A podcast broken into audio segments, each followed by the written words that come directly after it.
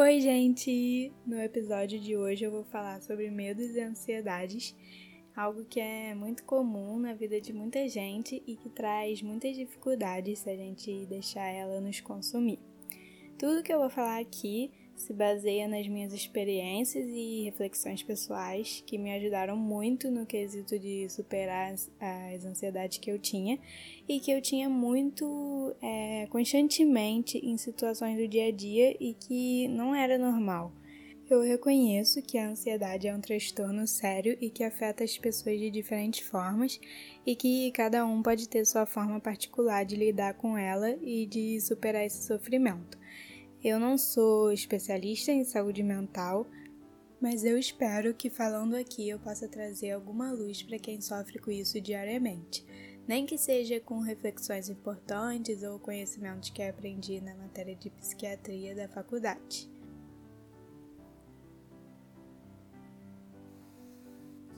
Antes de tudo, para a gente não encarar a ansiedade como algo que o mundo nos impôs de mal, associando sempre como algo ruim, Vamos entender a origem da ansiedade e para que, que ela serve.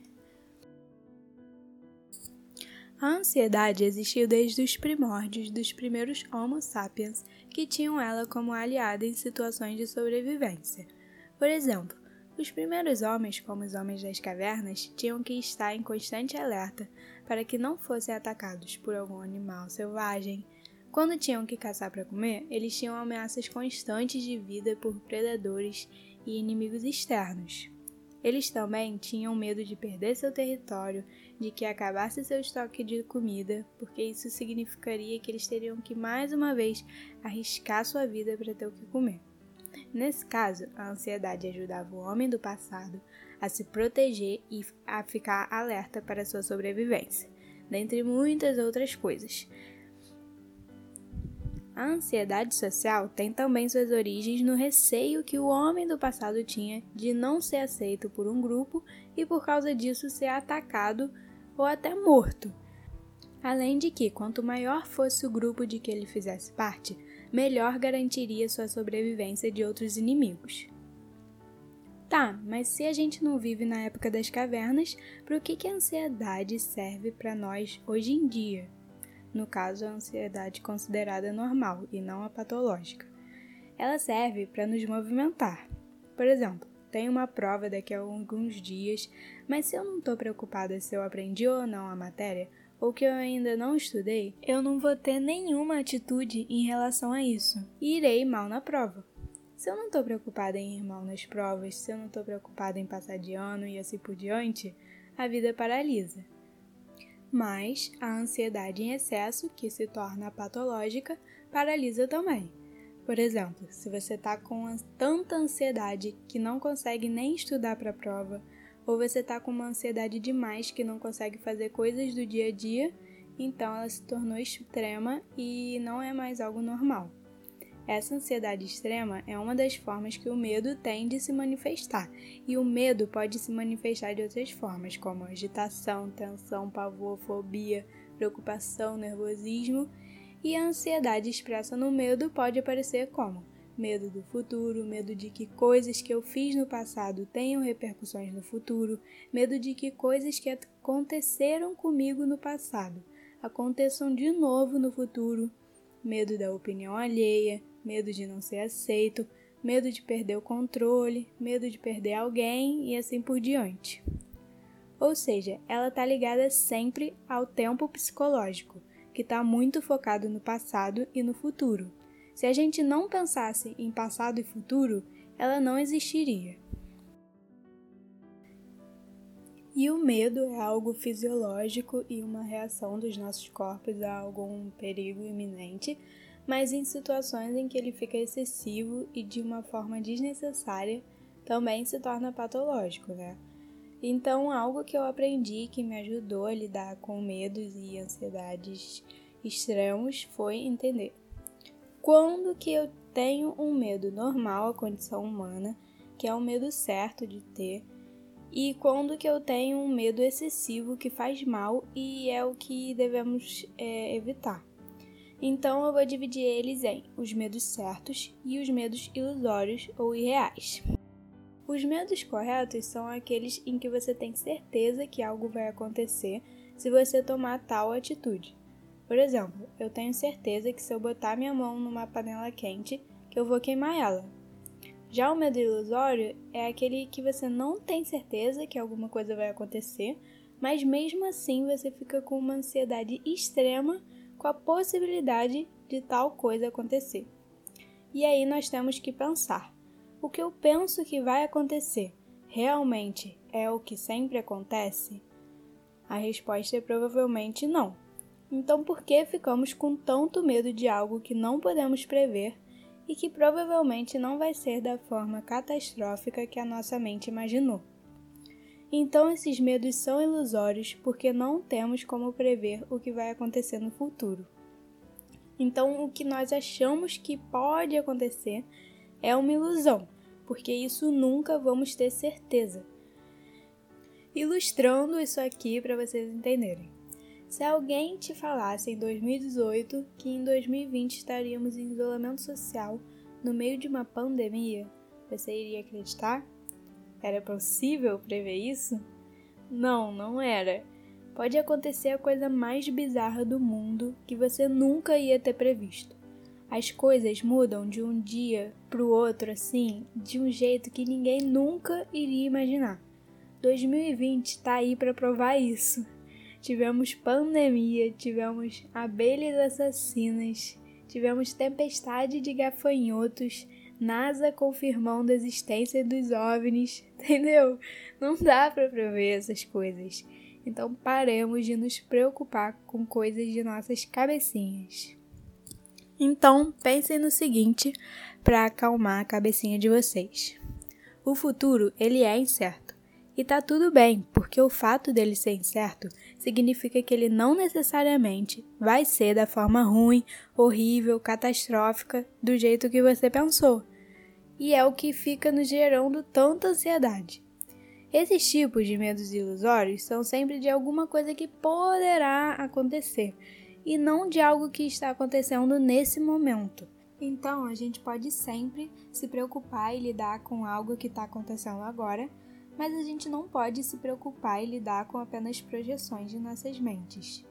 A cabeça ansiosa tenta pensar nos piores cenários possíveis, incluindo o pior que pode acontecer, e ficar muito nervosa com isso e não vê que esses nervosismos são apenas ilusões que são muito prováveis mil vezes mais de não acontecer.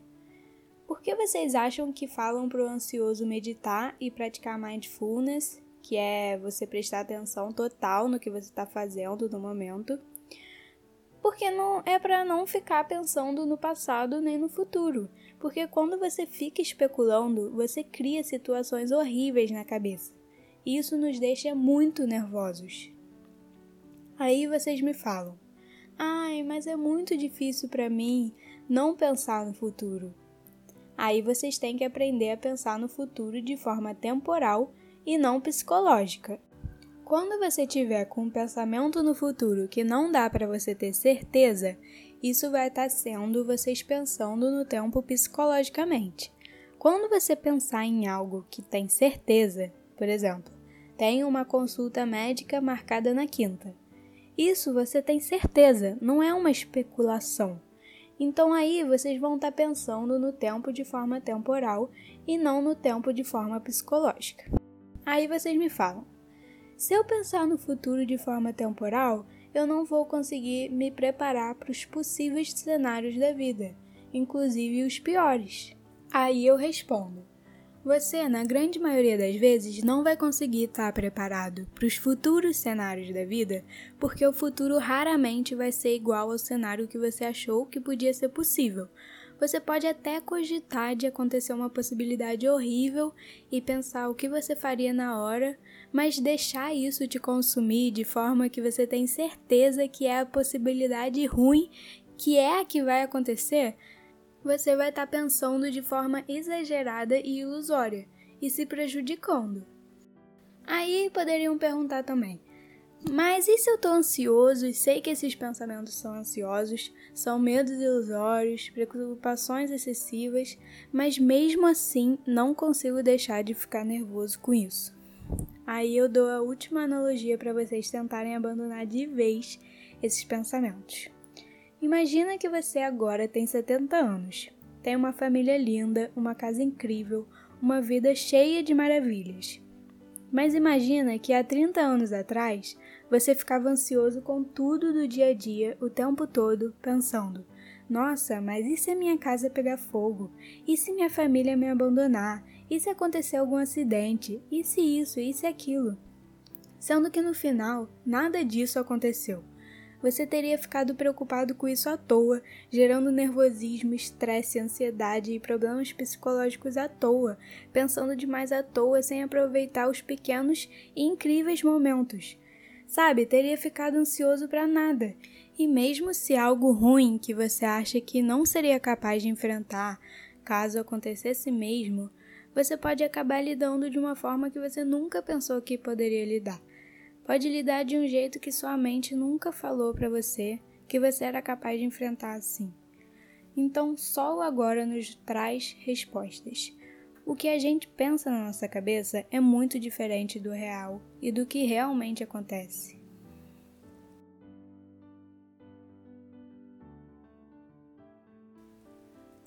Ah, Giovana, então você tá falando que é para eu sair por aí, sem ter medo de nada, sem me preocupar com nada?